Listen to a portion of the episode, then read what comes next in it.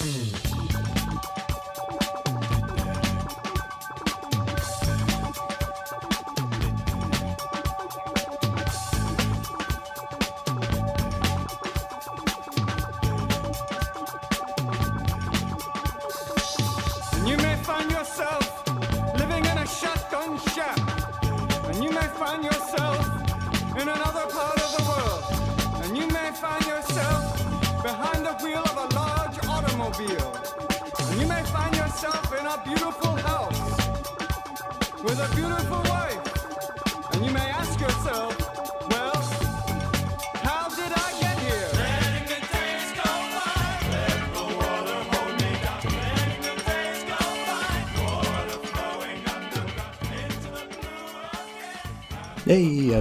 Everybody? This is Chris. Welcome to episode 229 of X Lapsed, where we are on the eve of X Men number one.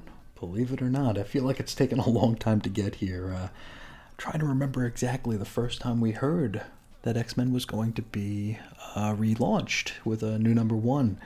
Feels like a really long time ago.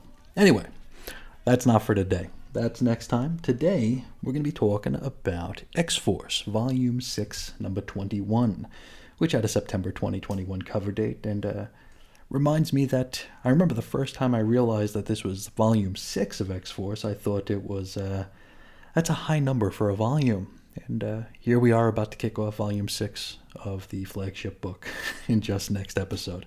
Anyway, enough about that. The story is called Fear of a Green Planet, written by Benjamin Percy with art by Joshua Cassara and Robert Gill. Colors Guru EFX, letters VC's Joe Caramagna, designs Tom Muller, head of X's Hickman. Edits Amaro Basso White Cebulski, cover price 4 bucks, went on sale July 7 of 2021. Now we open deep, deep, deep in flashback land. Uh, we are on the coast of Washington State, and it's a few months ago. That timeline doesn't really work, but uh, yeah, we'll get there. Now, Sage has called in X Force to deal with a nuclear spill from the War Road site. Now, far as I can tell, this War Road site is not a real place, and that's probably a good thing considering that they just dumped a bunch of nuke waste into Puget Sound. So I couldn't imagine that it would make for good PR for an actual facility called, you know, War Road. um, even if this is in a comic book that only a few thousand folks will read. So, now why does X Force need to go there? Well, because this waste threatens Krakoa. I mean, I think it's a long way from Washington State to Krakoa, but I won't argue.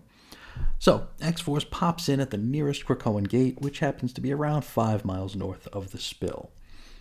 From here, we shift scenes to one mile south of the spill, where a grandmother and granddaughter are looking for the perfect sand. And wow, this uh, takes me back to living in a place that had actual water around it. Um, I don't think sand dollar hunting is a big deal here in Arizona, though.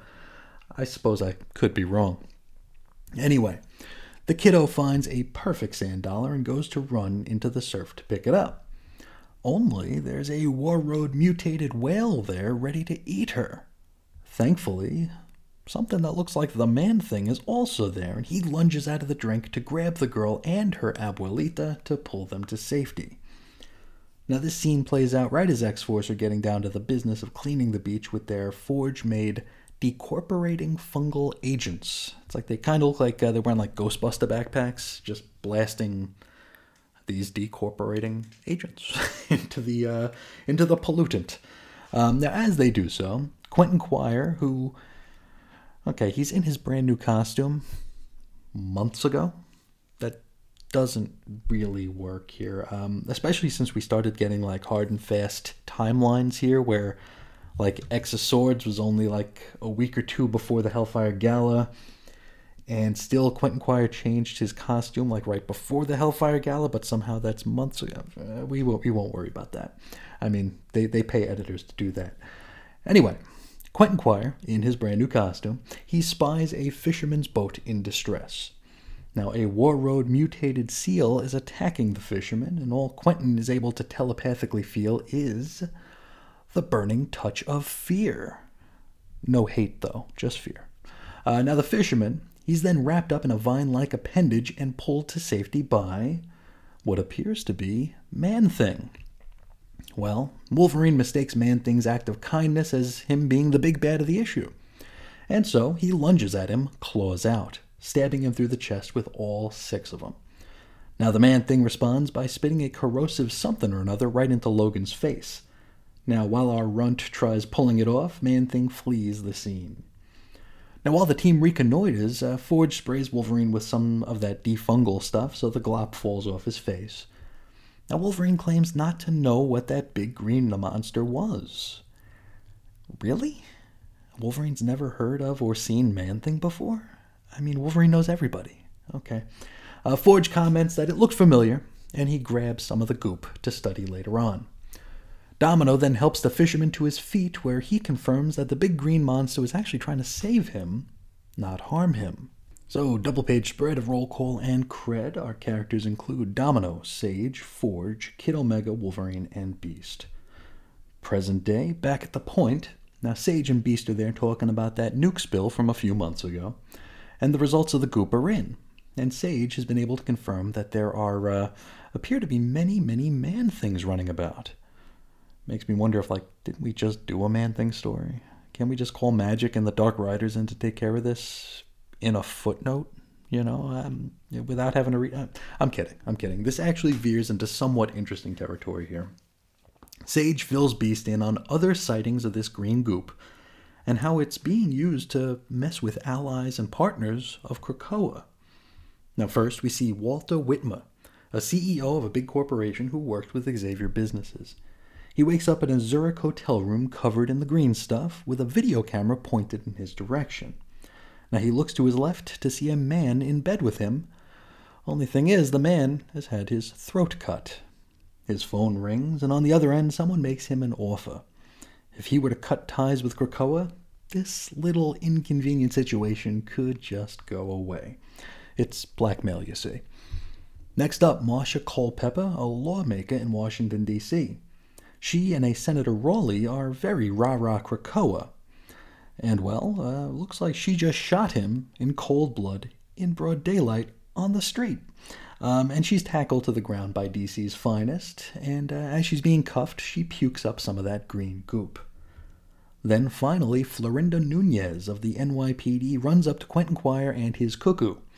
Now it's clear that she's been given the orders to shoot and kill them, which is pretty adorable because, I mean, aren't they well, I was going to say oh, Quentin's an Omega mutant, but he dies every third page, so I suppose this is rather plausible. Anyway, she's able to stop herself from doing so and is rendered into a pile of. Well, the art's not entirely clear here. It might be some of the goop. It might be ashes. It might be a mixture of ashes and goop. Whatever it is, it ain't uh, it ain't human anymore, and it ain't alive either. Back to the point. Now this turns into an opportunity for Sage to rub some salt into the beast's wounds here uh, regarding using plant technology to control people, just like he did with the entire nation of Terra Verde. Beast doesn't even flinch. I mean, why should he? He knows what he did, right? And he, and I mean, at the end of the day, it seems like he's rather unrepentant over it. You know, he doesn't seem to care. Uh, now he claims that this looks to be something born out of the Ted Sallis Man Thing serum. Now Sage mentions multiple discovery. Now the concept of multiple discovery is uh, well, it's a sign that uh, Ben Percy read the M volume of the encyclopedia this week, but it is a concept that posits that many people may make the same discoveries or create the same things at around the same time should certain conditions be right. And it's funny in a meta way, too, because Man Thing and DC's Swamp Thing hit right around the same time, and uh, we could get into the nitty gritty on how the creators of both characters were like roommates, or how they're both ripoffs of the Heap anyway, or we can take it a step further and talk about the X Men and the Doom Patrol, but we won't. We won't. Anyway, Beast decides it's time for X Force to head back to the Pacific Northwest, which only reminds me that it's been two years since my last vacation up in Washington, and that, uh, that really bums me out. Anyway, it looks like it, this is a different man thing that they're tracking, as in not Ted Sallis. Now, a bit of research, which we will get into deeper in a little bit, reveals that Ben Percy actually created this other man thing during a Weapon Plus one shot. And I'm pretty sure that's the one we're going to be dealing with here. Not that it much matters to me. A man thing is a man thing is a man thing. I'm going to be bored either way. Okay, info page. Now, Sage is tracking the man thing, and I, I this is uh, one named Strode. And we'll get deeper into him as we go. Now, this man thing is in Washington State, you see. Not sure why we needed a whole info page to tell us that, since we kind of already knew. So, back to comics. And we see this newish man thing rescuing a boy from a pack of wolves in the middle of the woods. Then, X Force arrives. You see, that boy who was about to be eaten was just a manifestation of Quentin Quires in order to draw the man thing out of hiding. Well, MT responds by hurling a glob of goo into QQ's mush. Wolverine then lunges at the man thing. It's kind of what he does this issue. He lunges at the man thing. And then Domino tosses a grenade at him with her gross Krakoan cannon gimmick. Wolverine tries to explain to the man thing that uh, there are more like him out there and he pleads with the monster to just stop and speak with them. And so, the man thing does.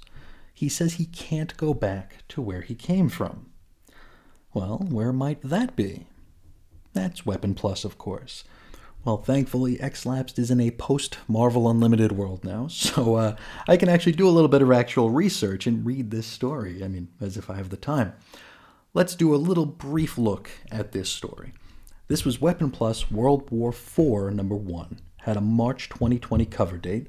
The story's called Weapon 4, or Weapon IV, if you will, by Benjamin Percy, Georges Jeanty, Wayne Faucher, Marc Deering, Rachelle Rosenberg, and VC's Joe Sabino. Now, in this, stuff happened in Washington State. Yeah. This new man thing, Jackson Strode, was captured in Russia and tortured with jumper cables until he transformed into the man thing and killed his captors. He escapes via a Weapon Plus chopper where he's given the Man Thing antidote, but also one last mission to save his brother, Philip Strode. We get a flashback to one year earlier in the bogs of Alabama, where Weapon Plus steals Ted Sallis's serum. Jackson Strode becomes an unwitting lab rat and thus became this man thing. Back to Washington State, the woods are full of man thingified wildlife, and Strode is attacked by some sorta kinda zombified goofs and so he blows them all away with his Liefeldian Mark 69 blaster. And he uses the word slaughter a few times in his narration, so I mean, I'm guessing this is going to wind up being the manslaughter that we've seen in the solicits, right? Uh, the story has manslaughter eventually saving his brother by killing him, and then he kills the jerk off who kept taunting him with the antidote before doing the lonely walk back into the woods. Now, it's worth noting the logo for Weapon Plus is the Tom Muller designed X tilted on its side to look like a plus sign, which is pretty cool. And now I'm wondering if, like, these are stories we actually need to cover on the show. So I will leave that to you guys. Uh, what say you? Are these X related enough to do deep dives on?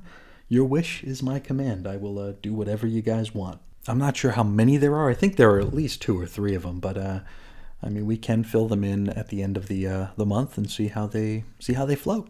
Just let me know what you think. Anyway, let's get back to the end of the issue we're actually reading here today. It's revealed that Weapon Plus is in cahoots with Xeno. I mean, it's we're up to what issue 22 here. Xeno was introduced 22 issues ago. Will we finally coming back around to it? Hopefully. Uh, we do wrap up with an info page, and it's Cecilia Reyes' lab report on the goop. Now, she speaks of the plant tech going around because it is going around. Krakoa, of course, Terra Verde, and this Man Thing variant. And she even name drops our new MT as Manslaughter. And that's that. That wraps up this issue. Uh, next episode, we finally get to X Men Volume 6, Number 1. And uh, boy, I'm really, really looking forward to it. But that's for next time. Now let's talk X Force. And where do we even begin here? Um, well, I suppose I could say that this was a better Man Thing story than the Man Thing story we got before. when I saw that uh, a Man Thing looking thing was going to be in this book, I was like, uh oh. this does not bode well for me because uh, the Man Thing is. Uh, I find the Man Thing very boring. I still do. But uh, this uh, variant on him is uh, a bit more interesting. I do like that it's uh, kind of embracing, and this isn't come from the X Force story, but the Weapon Plus story that we peeked in on that uh, this man thing has like giant guns. I mean, that's even the cover of the Weapon Plus issue. It's Man Thing with guns, and it's it's silly. It might be silly enough to work. It might be something that would turn people off. Uh, in any event, uh, for me, it uh, I don't want to say that it makes it more interesting because that seems uh, like a weird thing to find interesting, but I mean, the man thing in and of itself, to me, is quite boring.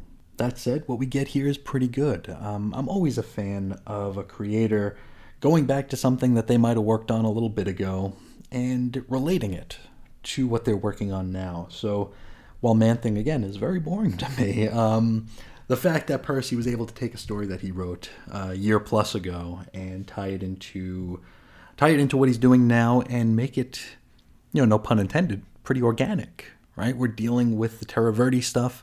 We've got uh, plant technology. We have uh, Weapon Plus stealing plant technology from Ted Sallis. It all kind of works out here. And it, it oddly reminds me of an earlier version of X Force here. Not not so much in um, like the the meat and potatoes of the story, but in the marrying a an outside the X family thing into an X family book here. I remember uh, Uncanny X Force, they brought Deathlok in, which really, I mean, there's really no reason why Deathlok should be palling around with X Force. And Deathlok is kind of a boring character too. So here we have Man Thing kind of being married into X Force here. And uh, I don't know if this will be made permanent. I, I don't know that I would mind if it was. Um, I think that could be a very interesting um, partnership between X Force and uh, this Jackson Strode man thing. What else we got here? Um, Xeno still lingering in the background here. I hope that we eventually wrap this story up. Um, I'm not looking for this series to end. I'm enjoying uh, bits and pieces of it here, but the Xeno thing, we gotta get to the bottom of that soon. It's been lingering for way too long, and we're not getting enough information up about these characters to make them interesting. All we know is that they're basically the Court of Owls and it's like okay we gonna do something with them we just keep forgetting that they're there and then when we do see them it's underwhelming because it's they just haven't been built up properly so hopefully this is leading to some sort of closure in that regard here we are creeping up on our 25th issue if this actually goes 25 issues you never know with these books uh, I think we've seen one solicit for an issue 25, and I think that was uh, Marauders. Maybe it was Excalibur. Maybe there were two that are up to their 25th in a few months. But uh, maybe the 25th issues are going to be big blow off issues. Maybe they're going to be oversized.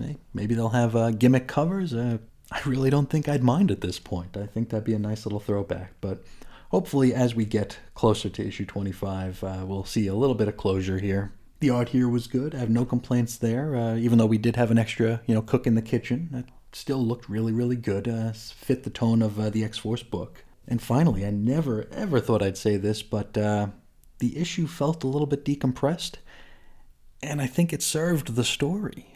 I guess it's just been, I don't know, maybe a little bit of crossover fatigue, a lot of uh, rushing to get pl- pieces into place before we did the Hellfire Gala, to where, I don't know, maybe it felt like stories weren't getting the opportunity to breathe. And this one, it is a little bit decompressed, but. Uh, it's refreshingly decompressed. You know, we're getting time to uh, to get let these stories settle in, to let the nutrients of the storytelling kind of uh, take root. So weird uh, praise from me, indeed. But uh, but yeah, wasn't uh, wasn't a half bad issue. I'm looking forward to seeing what's next. But I think that's all I have to say about this one.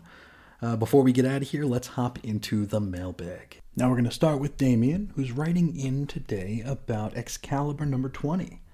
Now, Damien says, It's amazing how the best issue of Excalibur yet can break me in the first couple of pages. I'm currently working on a series within a series on my podcast where I'm looking back at all the Marvel 25th anniversary issues with the celebratory border, and I'm starting to prep an episode about the issue of Web of Spider Man set in London and featuring the IRA. There's a small part of me that can forgive the terrible depiction of the UK in a comic from 1986, when it was more difficult to get information about the reality of life in the UK, but What's the excuse in 2021? They have British writers working on the X line. Couldn't they have asked one of them to check out the book for Americanisms? This entire rant is my way of declaring that no British person would ever refer to a soap opera as their stories. Never. It literally pulled me out of the book. Well, Damon, you got to be careful there. I don't know if you're uh, suggesting that Tini Howard didn't do research because I don't think we're allowed to say that. But it is interesting that the things that will pull someone out here. I'm trying to think of uh, examples where I was pulled out of certain things, and I know there are some. I just can't really point to one right now. But I can totally understand like how that one little thing would be like that's just just enough to kind of make you kind of make you pop out. Damien continues. Outside of this clangor, this was far superior to, than the average issue of Excalibur. Even the Betsy and Kwannon relationship felt appropriate and not overemphasized. They have turned Malice into Jericho, though, which explains how complicated her Polaris costume was. and that is very true. Uh, the costume there was uh, Jerichoian, right? Um, for folks who don't know, uh, Jericho from the Teen Titans, he came into that book during the Judas contract and had uh, one of the. You know, it's weird. You think about those costumes uh, from the 80s, uh, the George Perez ones, where I've heard it said time and again, and I'll say it again now.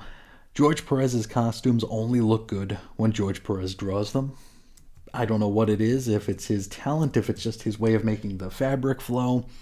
Jericho's costume is horrible, but it looks good under Perez's pencils. Anyone else makes it look really, really bad. So it's like uh, very overcomplicated, and it doesn't look too good too often.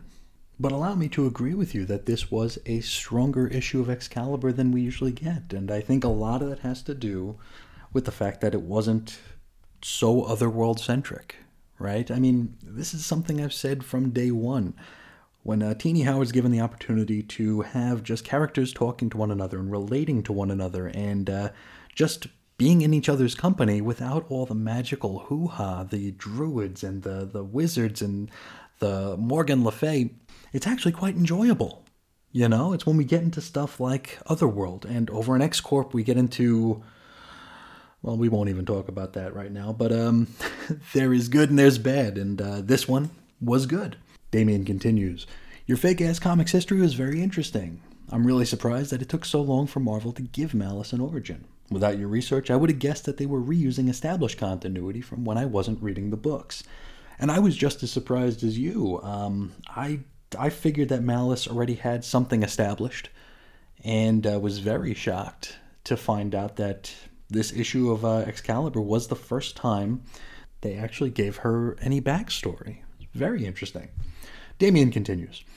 I'm reminded that around the time of the Muir Island saga, I wrote up my own version of the origin of Malice, where she was one of the three Dane triplets Lorna, aka Polaris, Zala, aka Zaladane, and Mary Dane, who were the daughters of Magneto when he was possessed by the Shadow King. Their mother was some kind of elemental who was inhabited by the life force of the planet Earth. I think I was trying to create an earthly version of the Phoenix Force, which I intended to be transferred to Lorna Dane. I think I read about Chris Claremont wanting to use the Shadow King as the big bad guy for Uncanny 300, and I knew he was leaving, so I was trying to think how, of how I would replace him. I really wish I'd kept a hold of all that kind of writing I did as a teenager. It was mostly terrible, but it showed how I felt about the characters back then, which is something hard to mentally reconstruct. Oh man, that would be cool if you were able to find that somehow. I love, you know, it's funny. You, think about things like, like fan fiction or just uh, armchair booking, you know, like trying to plan out how things could go in a way. That's always so much fun to discuss here. Of course, fan fiction can go into a very bizarre realm, but it can also add so much fun to the uh, to the fandom. I'm reminded of uh, there's one particular piece of fan fiction that I believe people at Marvel actually read and wanted to kind of I think they unofficially considered it part of the canon. It was a New Mutant story called Kid Dynamo? Young Dynamo? I think it was Kid Dynamo, which featured a. I mean, it had all the tropes of uh, of fan fiction, where you had this new character who was, you know, better than other characters here, and was meeting the the key members of the team. It was very tropey uh, when you think about fan fiction, but it's one that uh, apparently went over really well, and it's one that I've been trying to track down uh, for a little while now because I thought it would be fun to do just like a one-off uh, Sunday special episode on on Kid Dynamo, just talking about it and maybe introducing it to folks who uh, maybe came into the fandom a little bit after this little story might have made you know, some waves, some headlines uh, in the in the fandom, of course. Back to Damien. He says, I would say that the quality of this issue has raised my hopes for X Corp. But as I'm reviewing at a publication order, I know full well that X Corp has gone down. it's gone down like a cup of cold sick. I genuinely don't recall there ever being a new book that I haven't seen anyone praise. I'm currently both dreading having to read it and looking forward to hearing your response. And wow, you know, I've heard a few people say bad things about that book, uh, myself included. But uh, I didn't know it was universally, or maybe not universally, but uh, widely uh, panned as being not the greatest thing in the world. I wonder if all those other reviewers found themselves with a one-star review on certain uh, aggregate sites. That'd be that'd be interesting to see. um, but I am definitely looking forward to hearing your thoughts on X Corp number one. I think that's going to be a fun one to to discuss, to, to do point counterpoint, maybe, you know, become appreciative of what people like or don't like about a particularly divisive, potentially divisive book. But we will get there when we get there. I want to thank you so much for writing in, Damien. I'm always absolutely tickled when I wake up and have a few messages from you. So thank you so much. Next up, we're going to Evan, who's talking about cable number 10. Now he says, I was starting to think the whole Arakko thing was like a dream season on Dallas, where we got the reminder that it actually happened and had repercussions while advancing the cable narrative. I'm half expecting Kid Cable to stick around and become the new X Man. But you would think if that were the case, we would have seen umpteen solicits for it by now. And it's funny you mention a few of those things here. Um, the whole X of Swords thing was like the huge build up to Arakko coming to Earth and uh, nobody mentioning it. it just kind of was there. We got the one issue where Isca took Magneto and Xavier there to kind of make fun of him, and then it was just nothing, you know? Uh, so in this Cable issue, for folks who maybe don't follow Cable, uh, Cable and Cyclops are called in to deal with a couple of uh, Arakian uh, brutes who were uh, messing around in a bar in England, I believe.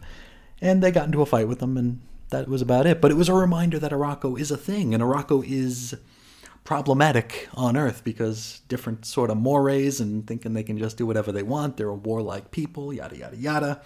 So it was cool to see that. It was definitely cool to see that. And it also facilitated the conversation between Cyclops and Cable about bringing back the old man, which was really, really cool as well. It's funny you mention X Man because the first time I saw Kid Cable, without context, I think it was when I was reading, maybe I was reading X Men number one, uh, before I read Hoxpox, uh, before I knew anything about the new status quo and you see this young Cable, I think I assumed that the old man Cable had died, and then X Man just took the name Cable. So I didn't know about the whole jumping around through time thing. I think I just assumed that X Man decided to ditch the X Man name and just take Cable. Evan continues. I understand your Hellfire Gala prep fatigue, but in defense of Storm, in Sword number 5, it's not like she was ditching actual Quiet Council business, she was just punking on Fabian Cortez. I just hope all this gala hoopla doesn't interfere with the most pressing plotline ever the connection between beautiful blonde British Brian Braddock's baby sister Betsy and Kwannon. You may not remember this obscure bit of trivia, but they once switched bodies. Well, I gotta make a note of that. I, I that one, you know, I, I, feel like we hear about it every so often, and every time I'm unprepared. So uh, we got to uh, make a special note. Maybe we'll make a we'll make the X Labs bingo card, you know, about Betsy and Kwannon sharing a body or splitting bodies or trading bodies, and well, we'll we'll get we'll get that one in the memory banks uh, for sure. As far as the gala fatigue is concerned, it's weird. Like once we actually got to the gala, I feel like we heard less about the gala than we did leading up to the gala. it's like every every conversation anybody had, it's like, oh yeah, we have that party to prepare for. Hey, let's let's get our costumes fitted. Let's uh let's plan the music list. Let's get the uh let's star f some celebrities and get them in here. I mean, ugh, I'm just glad it's over, and I hope I hope we don't get another one next year. And if we do get another one next year, maybe just make it a single issue of Marauders or an, a Marauders annual. You know, just shove it in there. Don't don't co-opt the entire line of books please. but uh, that does it for Evan's message here. Thank you so much for writing in. We will wrap up with Meal, who's giving their thoughts on Moira MacTaggert. Now, if you listen to the 200th episode of the program here, I had a lot of guests on. And for each of those guests, I asked, you know, what were your thoughts about Moira MacTaggert when it was uh, decided she was a mutant, when she was when it was decided she was alive, um, and that was something I was also asking um, different X Men related Facebook groups and Instagram before I realized that. Uh, well, I'd get more response if I just posted the Jim Lee X Men number one three or four times a day. with uh, with the right hashtags. So uh, I kind of stopped doing that. But anyway, I asked questions about people's thoughts on Moira here. So Meal's writing in with theirs. Meal says, The next email will be my review of the Cable series, but for now, let's look back to the series that started it off and the major reveal that Moira MacTaggert has always been a mutant. To which I have thoughts. Overall, I think it was a net positive. It really throws Moira into the murky gray area, which is fun, and it also makes the Proteus saga very fun. However, with it I have two problems. The first problem has to do with the legacy virus also known by its other name, mutant AIDS. Now imagine if it was revealed that every single straight person that got AIDS was secretly gay. I'm very aware that's not how it works, but imagine the outrage. It would probably go back to being called grids, so I don't like that. And that's an excellent point. That's a really, really good point here because I remember when it was revealed that Moira did have the legacy virus. Um, and of course, I mean, we're playing fast and loose with everything now because she never actually had, she she was a mutant. She is a mutant, but never had it. The golem they posed it. I, I mean, it's a hard one to kind of nail down here, but let's go back to the turn of the century, right, where it was revealed that not only did Moira, as a human, as far as we knew, had the had the mutant virus, the mutant AIDS, right, and would perish uh, from it, you know, right before the cure was discovered. It's a very important story. Um, I mean, the story doesn't mean quite as much now with everything we know, but I think it was telling that, you know, the X Men and Beast in particular kind of got up off their asses when the legacy virus was thought to be affecting humans, right? We had several years of various, you know, B, C, D level mutants catching the virus and dying. And every six or so months, we'd see Beast holding a test tube, being like, "Oh yeah, I got to get back on this legacy virus thing. Maybe, maybe I'll cure it this year." He'll, we saw him fill out his uh, New Year's resolutions. You know, this year I'm going to cure the legacy virus, and then, of course, he did not. But uh, when Moira caught it and was uh, thought to be a human with it, it kind of motivated the X Men to try to save humanity. You know, I think that really spoke to the altruism of the uh, of the X Men there, where they see this virus as suddenly being so much bigger than them that they need to take action by you know by any means possible within the ethical framework because this isn't current year beast of course. But i think that was a very strong part of the story and we don't get that now. Me as a reader seeing a human catching the legacy virus was interesting because the legacy virus had grown to be very, very dull and very, very convenient. It would only come back around when they wanted to either kill someone or remind us that it's a thing or remind us that the beast is working on it, right? It really didn't have much urgency to it. We didn't know much about it. Nobody really talked about it. It was just that thing in the background. Here, with Moira catching it and the threat of other humans catching it, it evolved into something that had to be addressed immediately.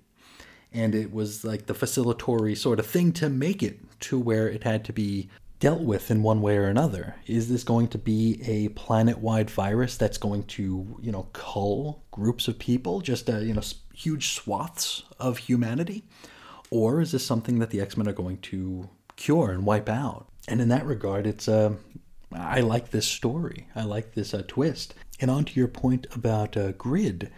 Uh, for folks who don't know, GRID stood for Gay Related Immune Deficiency, right? So AIDS was viewed very, very differently back in the long ago, or actually the not too long ago, relatively speaking. So, to Meal's point that making this a mutant only virus, it's interesting, right? Because, like I just mentioned with the X Men themselves, they didn't take it quite as seriously when it was just them.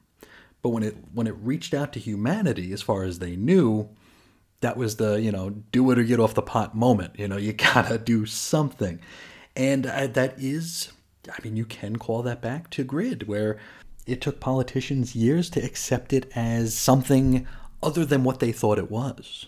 Something that was real, something that was more widespread than they wanted to think it was. So uh, that's a really, really good comparison meal. Very, very, uh, very great food for thought. Absolutely. Uh, meal continues. The second problem is much more impactful to the modern day and has to do with human allies. I mean, I understand that if you're trying to show that mutants never win, which I have complicated feelings about, that you can't show humans being cool with mutants. So, getting rid of their only ally, essentially, I don't like that the mutants are hated to the absurd degree, but there's no way that every single human is a racist. Another great point. Another great point. Another reason why Moira was so special to uh, readers of the day back in the day, because she was that human ally. You know, she, it was weird to have the X Men have a friend, and you can only name a, a handful of them, right? Uh, Stevie Hunter, Tom Corsi, Sharon Friedlander, and Moira MacTaggert, basically. They're, they're it. Well, I guess we have Fred Duncan and uh, Peter Corbeau as well. But I, I mean, the point is, there aren't many of them. So, in taking their most prominent human ally and most uh, like publicly seen human ally away, yeah, I could totally see that uh, impacting the perception of the X Men a little bit differently. Of course, you know, the world doesn't know she's a mutant. So, as far as they know, she is still, well, she's still dead, and she's still a, a top, uh, you know, legacy mutant ally. So, definitely some more great food for thought, Meal. Thank you. Um, Meal continues with, other than that, I love the retcon. And so, until I get a Red Hood Arsenal Volume 2 by Chip Zdarsky, be my next lapsed. And I, I, need to read more Chip Zdarsky. I definitely need to read more of his work here. Um, loved the X Men plus Fantastic Four, despite the fact that it was kind of rendered rendered unimportant at the end of the day.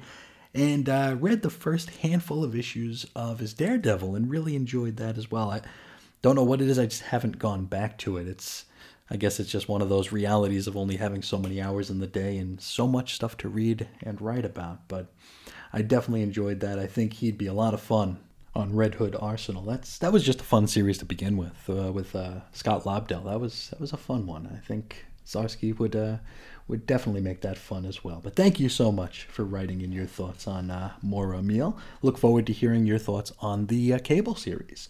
Now, before we get out of here, uh, one last thing I want to do here, and you know, I am a guy who kvetches a lot about engagement. I do that probably way too much to the point where it is uh, potentially distracting. But with that said, I really haven't gone out of my way to uh, reach out and name names to thank folks for, uh, you know, for clicking the uh, thumbs up or clicking the heart or clicking the little uh, swirly thing for a retweet here. So I figure I want to do that. I want to reach out. I want to thank people, uh, name names, uh, which I'm always scared to name names because I'm always afraid I'm leaving people out. And as someone who is usually left out when people name names, I know how much that could suck. But with that said, here, I do want to thank folks who uh, on Twitter and Facebook click the little heart, click the little thumbs up. And we will start uh, with Twitter, and in no particular order here, just the, the order that they showed up in when I wrote the names down. Uh, Chris at BTO and Bat Books, Billy D at Billy Delicious, Dave at Lava Hog, Jody at Regal Fan, Jeremiah at Big Ox 737, Jesse at The Completist, Professor Frenzy at Professor Frenzy, and Joe Crawford at Iowa's Joe. Thank you all so much for helping to uh, spread the word on the show. It really means a lot to me. Over at the Facebook group, got some likes from Billy D again, Chris Bailey, Pat Sampson, and Walt Nealand. Again, in no particular order, just the order in which they were listed when I checked on it. Uh, but thank you all so much for helping to spread the word uh, I really can't put into words what it means to me. It's uh, it really does mean a lot that uh, folks believe in the show or at least appreciate the effort that goes into it. So thank you, thank you so much. Now, if anyone out there would like to uh, get a hold of me, you could do so several different ways. You can find me on Twitter at Ace Comics. You can shoot me an email over to weirdcomicshistory at gmail.com. You can leave a voicemail at 623 396 Jerk. You can go to chrisisoninfiniteearth.com for blog posts and show notes, and you can leave a message there too. Or you could join the X-Lapsed Facebook group at 90s X-Men. Finally, for the complete archives and all the Chris and Reggie stuff, you can head to chrisandreggie.podbean.com, available anywhere the internet aggregates noise. But that's going to do it. I want to thank you all so much for sharing your time with me today. And until next time, as always, I'll talk to you again real soon. See ya.